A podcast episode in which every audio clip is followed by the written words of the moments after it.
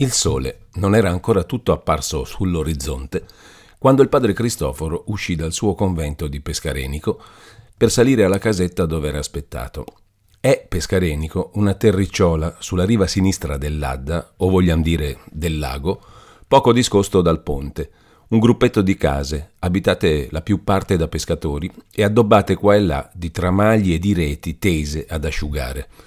Il convento era situato, e la fabbrica ne sussiste tuttavia, al di fuori e in faccia all'entrata della terra, con di mezzo la strada che da Lecco conduce a Bergamo. Il cielo era tutto sereno. Di mano in mano che il sole s'alzava dietro il monte, si vedeva la sua luce, dalle sommità dei monti opposti, scendere come spiegandosi rapidamente giù per i pendii e nella valle. Un venticello d'autunno, staccando da rami le foglie appassite del gelso, le portava a cadere qualche passo distante dall'albero. A destra e a sinistra, nelle vigne, sui tralci ancor tesi, brillavano le foglie rosseggianti a varie tinte e la terra lavorata di fresco spiccava bruna e distinta nei campi di stoppie biancastre e luccicanti dalla guazza. La scena era lieta, ma ogni figura d'uomo che vi apparisse rattristava lo sguardo e il pensiero. Ogni tanto si incontravano mendichi laceri e macilenti, o invecchiati nel mestiere, o spinti allora dalla necessità a tender la mano. Passavano zitti accanto al padre Cristoforo, lo guardavano pietosamente e benché non avessero nulla a sperar da lui, giacché un cappuccino non toccava mai moneta, gli facevano un inchino di ringraziamento per l'elemosina che avevano ricevuta o che andavano a cercare al convento. Lo spettacolo dei lavoratori sparsi nei campi aveva qualcosa d'ancor più doloroso. Alcuni andavano gettando le loro semente, rade, con risparmio e a malincuore, come chi arrischia cosa che troppo gli preme. Altri spingevano la vanga come a stento e rovesciavano svogliatamente la zolla. La fanciulla scarna, tenendo per la corda al pascolo la vaccherella magra stecchita, guardava innanzi e si chinava in fretta a rubarle per cibo della famiglia qualche erba di cui la fame aveva insegnato che anche gli uomini potevano vivere. Questi spettacoli accrescevano a ogni passo la mestizia del frate, il quale camminava già col tristo presentimento in cuore d'andar a sentire qualche sciagura ma perché si prendeva tanto pensiero di Lucia? E perché al primo avviso s'era mosso con tanta sollecitudine come a una chiamata del padre provinciale? E chi era questo padre Cristoforo? Bisogna soddisfare a tutte queste domande. Il padre Cristoforo da era un uomo più vicino ai 60 che ai 50 anni. Il suo capo raso, salvo la piccola corona di capelli che vi girava intorno, secondo il rito cappuccinesco, s'alzava di tempo in tempo con un movimento che lasciava trasparire un non so che d'altero e di inquieto, e subito s'abbassava per riflessione d'umiltà. La barba bianca e lunga, che gli copriva le guance e il mento, faceva ancor più risaltare le forme rilevate della parte superiore del volto, alle quali un'astinenza, già da gran pezzo abituale, aveva assai più aggiunto di gravità che tolto d'espressione. Due occhi incavati erano per lo più chinati a terra, ma talvolta sfolgoravano con vivacità repentina, come due cavalli bizzarri condotti a mano da un cocchiere, col quale sanno, per esperienza, che non si può vincerla, Oppure fanno, di tempo in tempo, qualche sgambetto che scontan subito, con una buona tirata di morso. Il padre Cristoforo non era sempre stato così, né sempre era stato Cristoforo. Il suo nome di battesimo era Lodovico. Era figliuolo d'un mercante di... Questi asterischi vengono tutti dalla circospezione del mio anonimo, che nei suoi ultimi anni trovandosi assai fornito di beni e con quell'unico figliuolo, aveva rinunziato al traffico e s'era dato a vivere da signore. Nel suo nuovo ozio cominciò a entrargli in corpo una gran vergogna di tutto quel tempo che aveva speso a far qualcosa in questo mondo. Predominato da una tal fantasia, studiava tutte le maniere di far dimenticare che era stato mercante. Avrebbe voluto poterlo dimenticare anche lui, ma il fondaco, le balle, il libro, il braccio gli comparivano sempre nella memoria come l'ombra di Banco a Macbeth, anche tra la pompa delle mense e il sorriso dei parassiti. E non si potrebbe dire la cura che dovevano aver quei poveretti per schivare ogni parola che potesse parere allusiva all'antica condizione del convitante. Un giorno, per raccontarne una, un giorno sul finir della tavola, nei momenti della più viva e schietta allegria, che non si sarebbe potuto dire chi più godesse o la brigata di sparecchiare o il padrone d'aver apparecchiato, andava stuzzicando, con superiorità amichevole, uno di quei commensali, il più onesto mangiatore del mondo.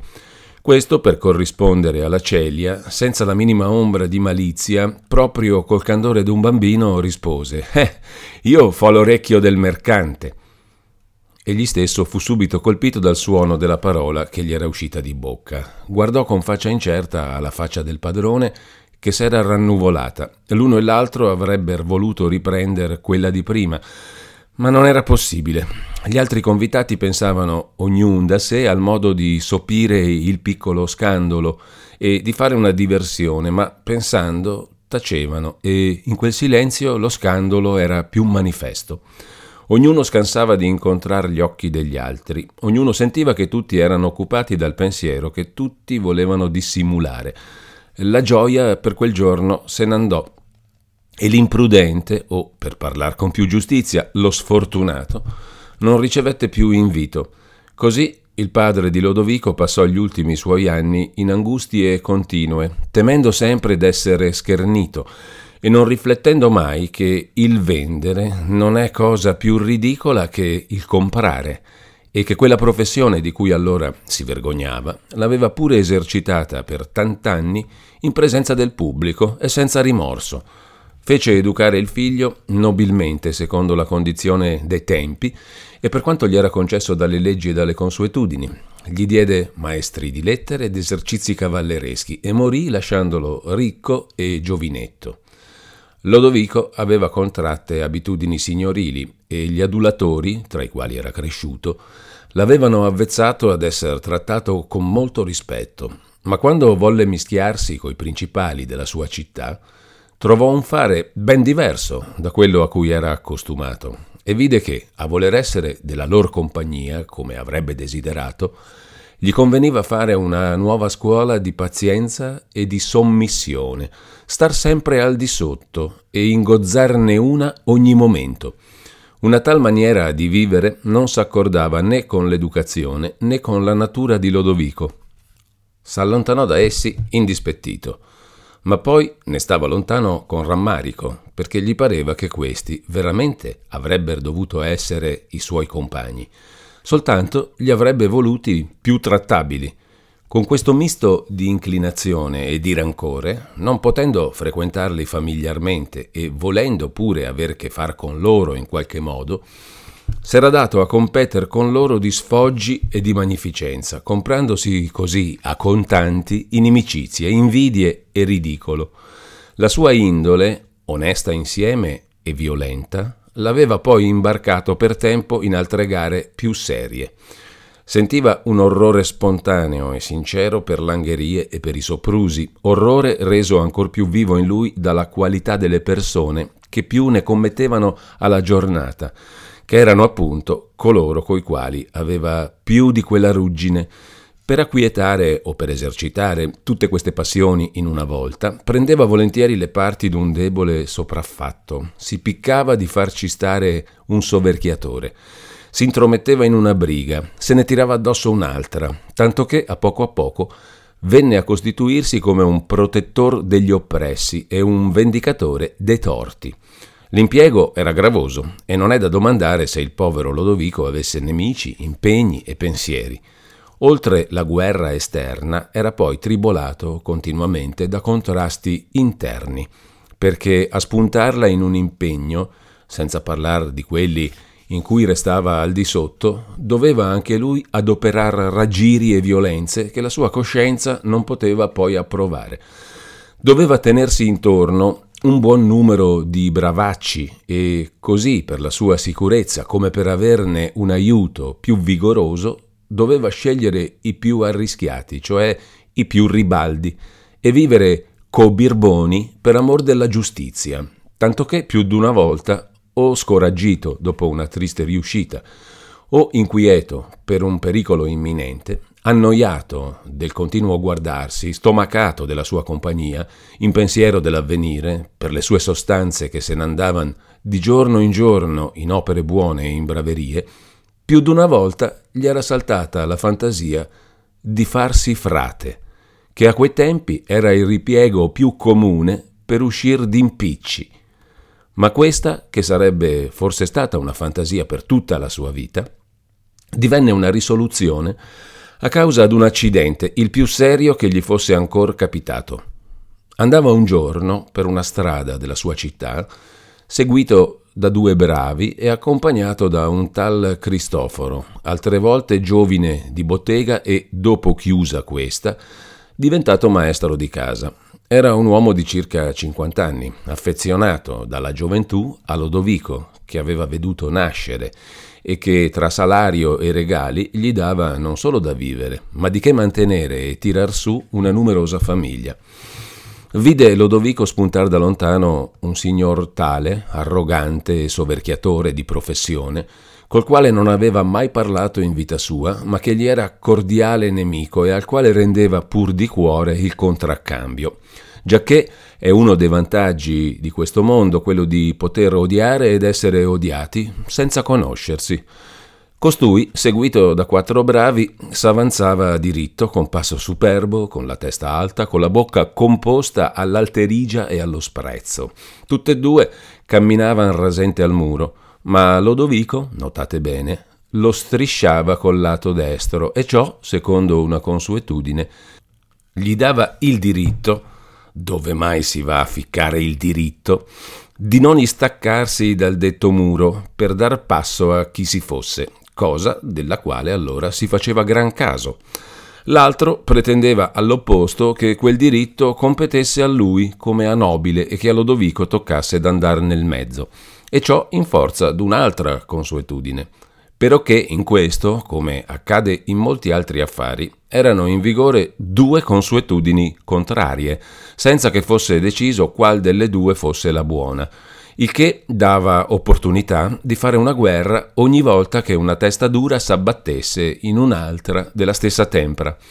Quei due si venivano incontro, ristretti alla muraglia come due figure di basso rilievo ambulanti. Quando si trovarono viso a viso, il signor Tale, squadrando Lodovico a capo alto, col cipiglio imperioso, gli disse, in un tono corrispondente di voce, Fate luogo. Fate luogo voi, rispose Lodovico, la diritta è mia. Co vostri pari è sempre mia. Sì, se l'arroganza dei vostri pari fosse legge per i pari miei. I bravi dell'uno e dell'altro erano rimasti fermi, ciascuno dietro il suo padrone, guardandosi in cagnesco, con le mani alle daghe, preparati alla battaglia. La gente che arrivava di qua e di là si teneva in distanza a osservare il fatto e la presenza di quegli spettatori animava sempre più il puntiglio dei contendenti. Nel mezzo, vile meccanico, o ch'io ti insegno una volta come si tratta coi gentiluomini. Voi mentite ch'io sia vile. Tu menti ch'io abbia mentito. Questa risposta era di prammatica. E se tu fossi cavaliere come son io, aggiunse quel signore, ti vorrei far vedere con la spada e con la cappa che il mentitore sei tu. È un buon pretesto per dispensarvi di sostener con fatti l'insolenza delle vostre parole. Gettate nel fango questo ribaldo, disse il gentiluomo, voltandosi ai suoi. Vediamo, disse Lodovico, dando subitamente un passo indietro e mettendo mano alla spada. Temerario, gridò l'altro, sfoderando la sua. Io spezzerò questa, quando sarà macchiata del tuo vil sangue. Così s'avventarono l'uno all'altro. I servitori delle due parti si slanciarono alla difesa dei loro padroni.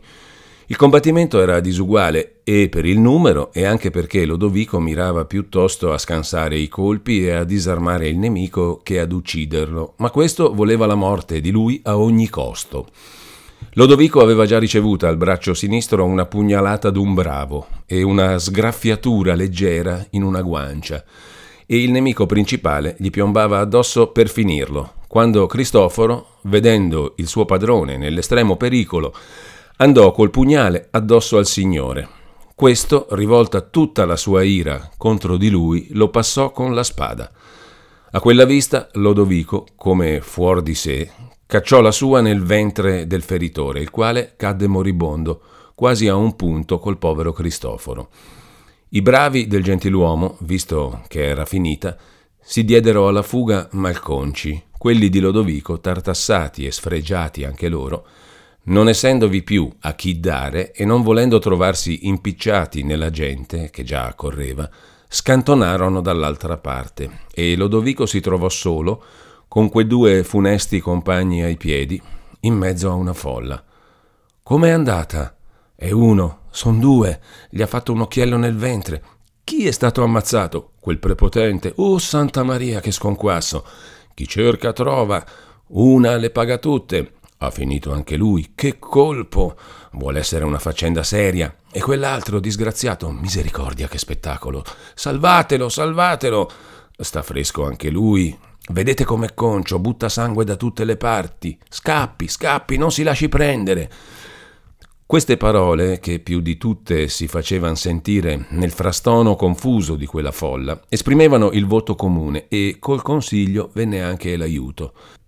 Il fatto era accaduto vicino a una chiesa di cappuccini, asilo, come ognuno sa, impenetrabile allora a birri e a tutto quel complesso di cose e di persone che si chiamava la giustizia. L'uccisore ferito fu quivi condotto o portato dalla folla quasi fuori di sentimento e i frati lo ricevettero dalle mani del popolo che glielo raccomandava dicendo è un uomo da bene che ha freddato un birbone superbo, l'ha fatto per sua difesa, c'è stato tirato per i capelli.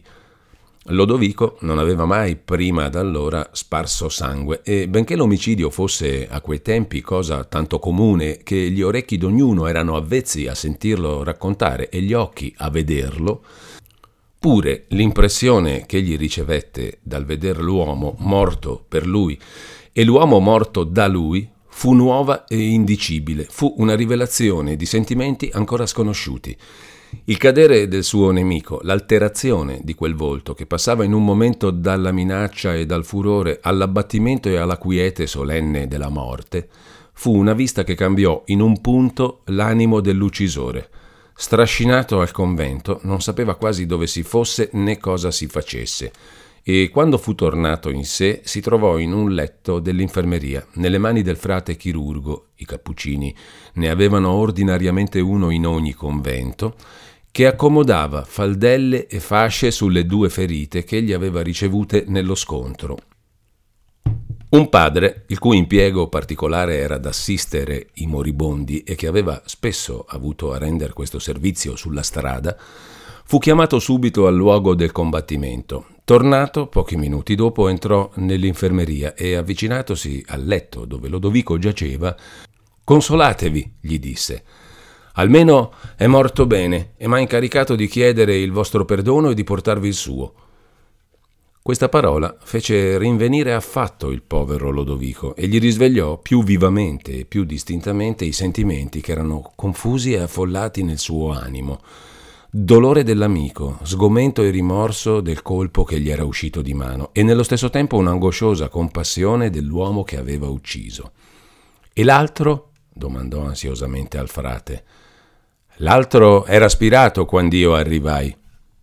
Frattanto gli accessi e i contorni del convento formicolavano di popolo curioso, ma giunta la sbirraglia fece smaltir la folla e si postò a una certa distanza dalla porta, in modo però che nessuno potesse uscirne inosservato.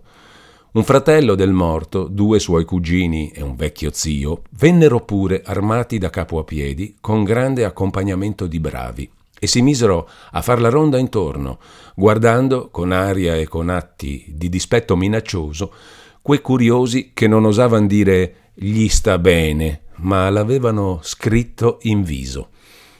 Appena Lodovico ebbe potuto raccogliere i suoi pensieri, chiamato un frate confessore, lo pregò che cercasse della vedova di Cristoforo, le chiedesse in suo nome perdono d'essere stato lui la cagione, quantunque ben certo involontaria, di quella desolazione, e nello stesso tempo l'assicurasse che egli prendeva la famiglia sopra di sé, riflettendo quindi a casi suoi, sentì rinascere, più che mai vivo e serio, quel pensiero di farsi frate, che altre volte gli era passato per la mente.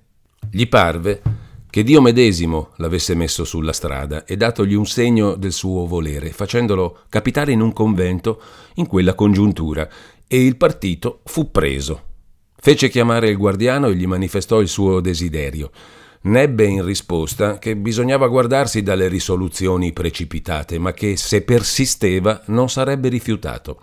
Allora, fatto venire un notaro, dettò una donazione di tutto ciò che gli rimaneva, che era tuttavia un bel patrimonio, alla famiglia di Cristoforo, una somma alla vedova, come se le costituisse una contraddote, e il resto a otto figliuoli che Cristoforo aveva lasciati. La risoluzione di Lodovico veniva molto a proposito per i suoi ospiti, i quali, per cagion sua, erano in un bell'intrigo rimandarlo dal convento ed esporlo così alla giustizia, cioè alla vendetta dei suoi nemici, non era partito da metter neppure in consulta. Sarebbe stato lo stesso che rinunziare a propri privilegi, screditare il convento presso il popolo, attirarsi il biasimo di tutti i cappuccini dell'universo per aver lasciato violare il diritto di tutti, concitarsi contro tutte le autorità ecclesiastiche, le quali si consideravano come tutrici di questo diritto. Dall'altra parte, la famiglia dell'ucciso, potente assai, e per sé e per le sue aderenze, s'era messa al punto di volere vendetta e dichiarava suo nemico chiunque s'attentasse di mettervi ostacolo. La storia non dice che a loro dolesse molto dell'ucciso e nemmeno che una lagrima fosse stata sparsa per lui in tutto il parentado. Dice soltanto che erano tutti smaniosi d'aver nell'unghie l'uccisore, o vivo o morto. Ora questo vestendo l'abito di cappuccino, accomodava ogni cosa. Faceva in certa maniera un'emenda, si imponeva una penitenza, si chiamava implicitamente in colpa, si ritirava da ogni gara, era insomma un nemico che depon l'armi.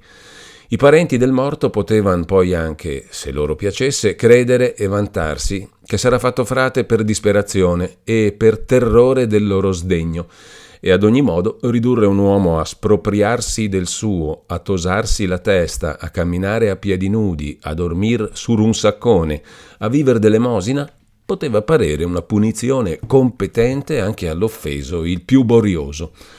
Il padre guardiano si presentò con un'umiltà disinvolta al fratello del morto e, dopo mille proteste di rispetto per l'illustrissima casa e di desiderio di compiacere ad essa in tutto ciò che fosse fattibile, parlò del pentimento di Lodovico e della sua risoluzione, facendo garbatamente sentire che la casa poteva esserne contenta e insinuando poi soavemente e con maniera ancor più destra che, piacesse o non piacesse, la cosa doveva essere. Il fratello diede in ismanie che il cappuccino lasciò svaporare dicendo di tempo in tempo È un troppo giusto dolore. Fece intendere che in ogni caso la sua famiglia avrebbe saputo prendersi una soddisfazione e il cappuccino, qualunque cosa ne pensasse, non disse di no. Finalmente richiese, impose come una condizione, che l'uccisor di suo fratello partirebbe subito da quella città. Il guardiano, che aveva già deliberato che questo fosse fatto, disse che si farebbe, lasciando che l'altro credesse, se gli piaceva, esser questo un atto d'ubbidienza, e tutto fu concluso. Contenta la famiglia che ne usciva con onore, contenti i frati che salvavano un uomo e i loro privilegi senza farsi alcun nemico, contenti i dilettanti di cavalleria che vedevano un affare terminarsi lodevolmente, Contento il popolo, che vedeva fuor d'impiccio un uomo ben voluto e che, nello stesso tempo, ammirava una conversione. Contento finalmente e più di tutti, in mezzo al dolore, il nostro Lodovico, il quale cominciava una vita d'espiazione e di servizio che potesse, se non riparare, pagare almeno il malfatto e rintuzzare il pungolo intollerabile del rimorso. Il sospetto che la sua risoluzione fosse attribuita alla paura l'afflisse un momento, ma si consolò subito col pensiero che anche quell'ingiusto giudizio sarebbe un gastigo per lui e un mezzo d'espiazione. Così a trent'anni si ravvolse nel sacco e, dovendo secondo l'uso lasciare il suo nome e prenderne un altro, ne scelse uno che gli rammentasse ogni momento ciò che aveva da espiare e si chiamò Fra Cristoforo. Appena compita la cerimonia della vestizione, il guardiano gli intimò che sarebbe andato a fare il suo noviziato a 60 miglia lontano e che partirebbe all'indomani. Il novizio si inchinò profondamente e chiese una grazia. Permettetemi, padre, disse, che prima di partire da questa città dove ho sparso il sangue d'un uomo, dove lascio una famiglia crudelmente offesa, io la ristori almeno dell'affronto, che io mostri almeno il mio rammarico di non poter risarcire il danno col chiedere scusa al fratello dell'ucciso e gli levi, se Dio benedice la mia intenzione, il rancore dall'animo. Al guardiano parve che un tal passo, oltre all'esser buono in sé, servirebbe a riconciliare sempre più la famiglia col convento e andò diviato da quel signor fratello ad esporgli la domanda di fra Cristoforo. A proposta così inaspettata, colui sentì, insieme con la maraviglia, un ribollimento di sdegno, non però senza qualche compiacenza. Dopo aver pensato un momento, Venga domani, disse, e assegnò l'ora. Il guardiano tornò a portare al novizio il consenso desiderato. Il gentiluomo pensò subito che quanto più quella soddisfazione fosse solenne e clamorosa, tanto più accrescerebbe il suo credito presso tutta la parentela e presso il pubblico, e sarebbe, per dirla con un'eleganza moderna, una bella pagina nella storia della famiglia.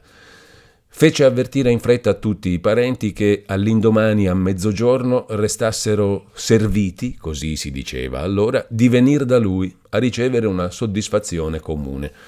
A mezzogiorno il palazzo brulicava di signori d'ogni età e d'ogni sesso. Era un girare, un rimescolarsi di gran cappe, d'alte penne, di durlindane pendenti, un muoversi librato di gorgiere inamidate e crespe, uno strascico intralciato di rabescate zimarre. Le anticamere, il cortile e la strada formicolavano di servitori, di paggi, di bravi e di curiosi. Fra Cristoforo vide quell'apparecchio, ne indovinò il motivo e provò un legger turbamento, ma dopo un istante disse tra sé Sta bene, l'ho ucciso in pubblico alla presenza di tanti suoi nemici, quello fu scandalo, questa è riparazione. Così, con gli occhi bassi, col padre compagno al fianco, passò la porta di quella casa, attraversò il cortile, tra una folla che lo squadrava con una curiosità poco cerimoniosa, salì le scale e di mezzo all'altra folla signorile che fece ala al suo passaggio, seguito da cento sguardi, giunse alla presenza del padron di casa, il quale, circondato da parenti più prossimi, stava ritto nel mezzo della sala, con lo sguardo a terra e il mento in aria, impugnando con la mano sinistra il pomo della spada e stringendo con la destra il bavero della cappa sul petto. C'è talvolta, nel volto e nel contegno d'un uomo, un'espressione così immediata, si direbbe quasi un'effusione dell'animo interno che in una folla di spettatori il giudizio sopra quell'animo sarà uno solo. Il volto e il contegno di Fra Cristoforo disser chiaro agli astanti che non s'era fatto frate né veniva a quell'umiliazione per timore umano, e questo cominciò a conciliarglieli tutti. Quando vide l'offeso, affrettò il passo, gli si pose in ginocchioni ai piedi, incrociò le mani sul petto e, chinando la testa rasa, disse queste parole. Io sono l'omicida di suo fratello. Sai Dio, se vorrei restituirglielo a costo del mio sangue, ma non potendo altro che farle inefficaci e tarde scuse, la supplico d'accettarle per l'amor di Dio. Tutti gli occhi erano immobili sul novizio e sul personaggio a cui egli parlava, tutti gli orecchi eran tesi. Quando fra Cristoforo tacque, s'alzò per tutta la sala un mormorio di pietà e di rispetto. Il gentiluomo, che stava in atto di degnazione forzata e d'ira compressa, Fu turbato da quelle parole e, chinandosi verso l'inginocchiato, Alzatevi, disse con voce alterata. L'offesa, il fatto veramente, ma l'abito che portate, non solo questo, ma anche per voi, salzi, padre. Mio fratello, non lo posso negare, era un cavaliere, era un uomo un po' impetuoso, un po' vivo, ma tutto accade per disposizione di Dio, non se ne parli più, ma padre, lei non deve stare in codesta positura. E presolo per le braccia lo sollevò. Fra Cristoforo in piedi, ma col capo chino, rispose io posso dunque sperare che lei m'abbia concesso il suo perdono e se lo ottengo da lei, da chi non devo sperarlo? Oh, se io potessi sentire dalla sua bocca questa parola, perdono. Perdono? disse il gentiluomo. Lei non, non ne ha più bisogno, ma pure, poiché lo desidera, certo, certo, io le perdono di cuore. E tutti, tutti, tutti, gridarono a una voce gli astanti. Il volto del frate s'aprì a una gioia riconoscente, sotto la quale traspariva però ancora un'umile e profonda compunzione del male a cui la remissione degli uomini non poteva riparare. Il gentiluomo, vinto da quell'aspetto e trasportato dalla commozione generale, gli gettò le braccia al collo e gli diede e ne ricevette il bacio di pace. Un bravo bene scoppiò da tutte le parti della sala, tutti si mossero e si strinsero intorno al frate. Intanto vennero servitori con gran copia di rinfreschi. Il gentiluomo si raccostò al nostro Cristoforo, il quale faceva segno di volersi licenziare e gli disse Padre, gradisca qualche cosa, mi dia questa prova d'amicizia.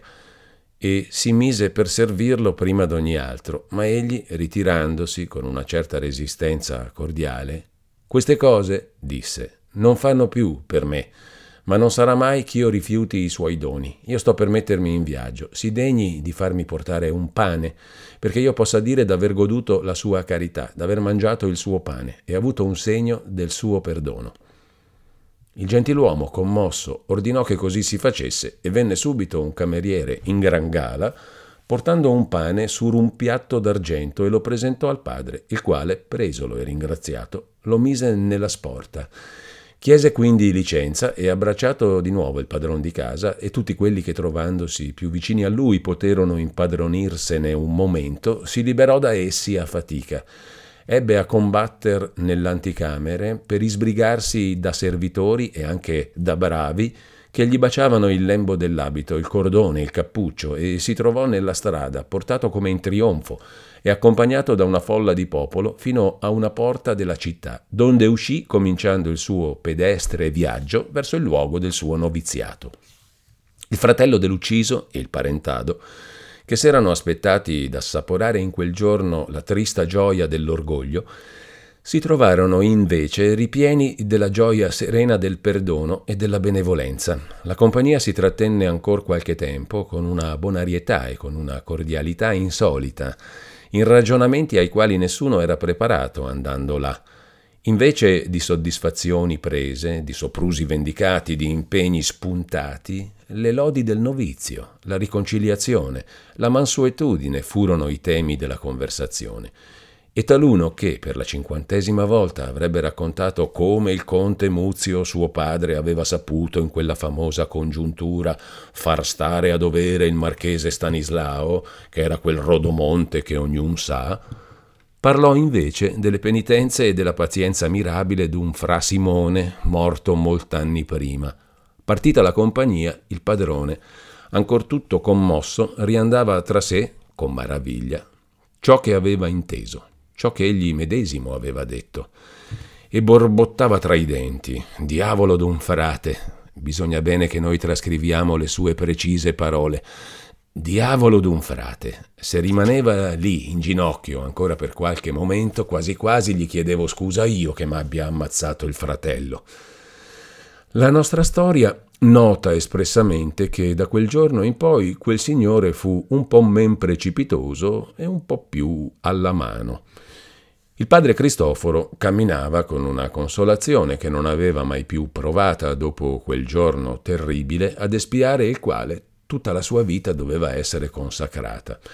Il silenzio che era imposto a novizi l'osservava senza avvedersene, assorto com'era nel pensiero delle fatiche, delle privazioni e delle umiliazioni che avrebbe sofferte per iscontare il suo fallo. Fermandosi all'ora della refezione presso un benefattore, mangiò con una specie di voluttà del pane del perdono, ma ne serbò un pezzo e lo ripose nella sporta per tenerlo come un ricordo perpetuo. Non è nostro disegno di far la storia della sua vita claustrale. Diremo soltanto che, adempiendo sempre con gran voglia e con gran cura gli uffizi che gli venivano ordinariamente assegnati, di predicare ed assistere i moribondi, non lasciava mai sfuggire un'occasione d'esercitarne due altri che si era imposti da sé, accomodar differenze e proteggere oppressi. In questo genio entrava, per qualche parte, senza che egli se n'avvedesse, quella sua vecchia abitudine e un resticciolo di spiriti guerreschi che le umiliazioni e le macerazioni non avevano potuto spegnere del tutto. Il suo linguaggio era abitualmente umile e posato, ma quando si trattasse di giustizia o di verità combattuta, l'uomo s'animava a un tratto dell'impeto antico che, secondato e modificato da un'enfasi solenne, venutagli dall'uso del predicare, dava a quel linguaggio un carattere singolare. Tutto il suo contegno, come l'aspetto, annunziava una lunga guerra tra un'indole focosa, risentita, e una volontà opposta, abitualmente vittoriosa, sempre allerta e diretta da motivi e da ispirazioni superiori. Un suo confratello ed amico, che lo conosceva bene, l'aveva una volta paragonato a quelle parole troppo espressive nella loro forma naturale che alcuni, anche ben educati, pronunziano quando la passione trabocca smozzicate con qualche lettera mutata, parole che in quel travisamento fanno però ricordare della loro energia primitiva. Se una poverella sconosciuta, nel tristo caso di Lucia, avesse chiesto l'aiuto del padre Cristoforo, egli sarebbe corso immediatamente. Trattandosi poi di Lucia, accorse con tanta più sollecitudine in quanto conosceva e ammirava l'innocenza di lei, era già in pensiero per i suoi pericoli e sentiva un'indegnazione santa per la turpe persecuzione della quale era divenuta l'oggetto. Oltre di ciò, avendola consigliata per il meno male di non palesar nulla e di starsene quieta, temeva ora che il consiglio potesse aver prodotto qualche tristo effetto e alla sollecitudine di carità, che era in lui come ingenita, s'aggiungeva in questo caso quell'angustia scrupolosa che spesso tormenta i buoni. Ma intanto che noi siamo stati a raccontare i fatti del padre Cristoforo, è arrivato, s'è affacciato all'uscio e le donne, lasciando il manico dell'aspo che facevano girare e stridere, si sono alzate dicendo a una voce: Oh padre Cristoforo, sia benedetto!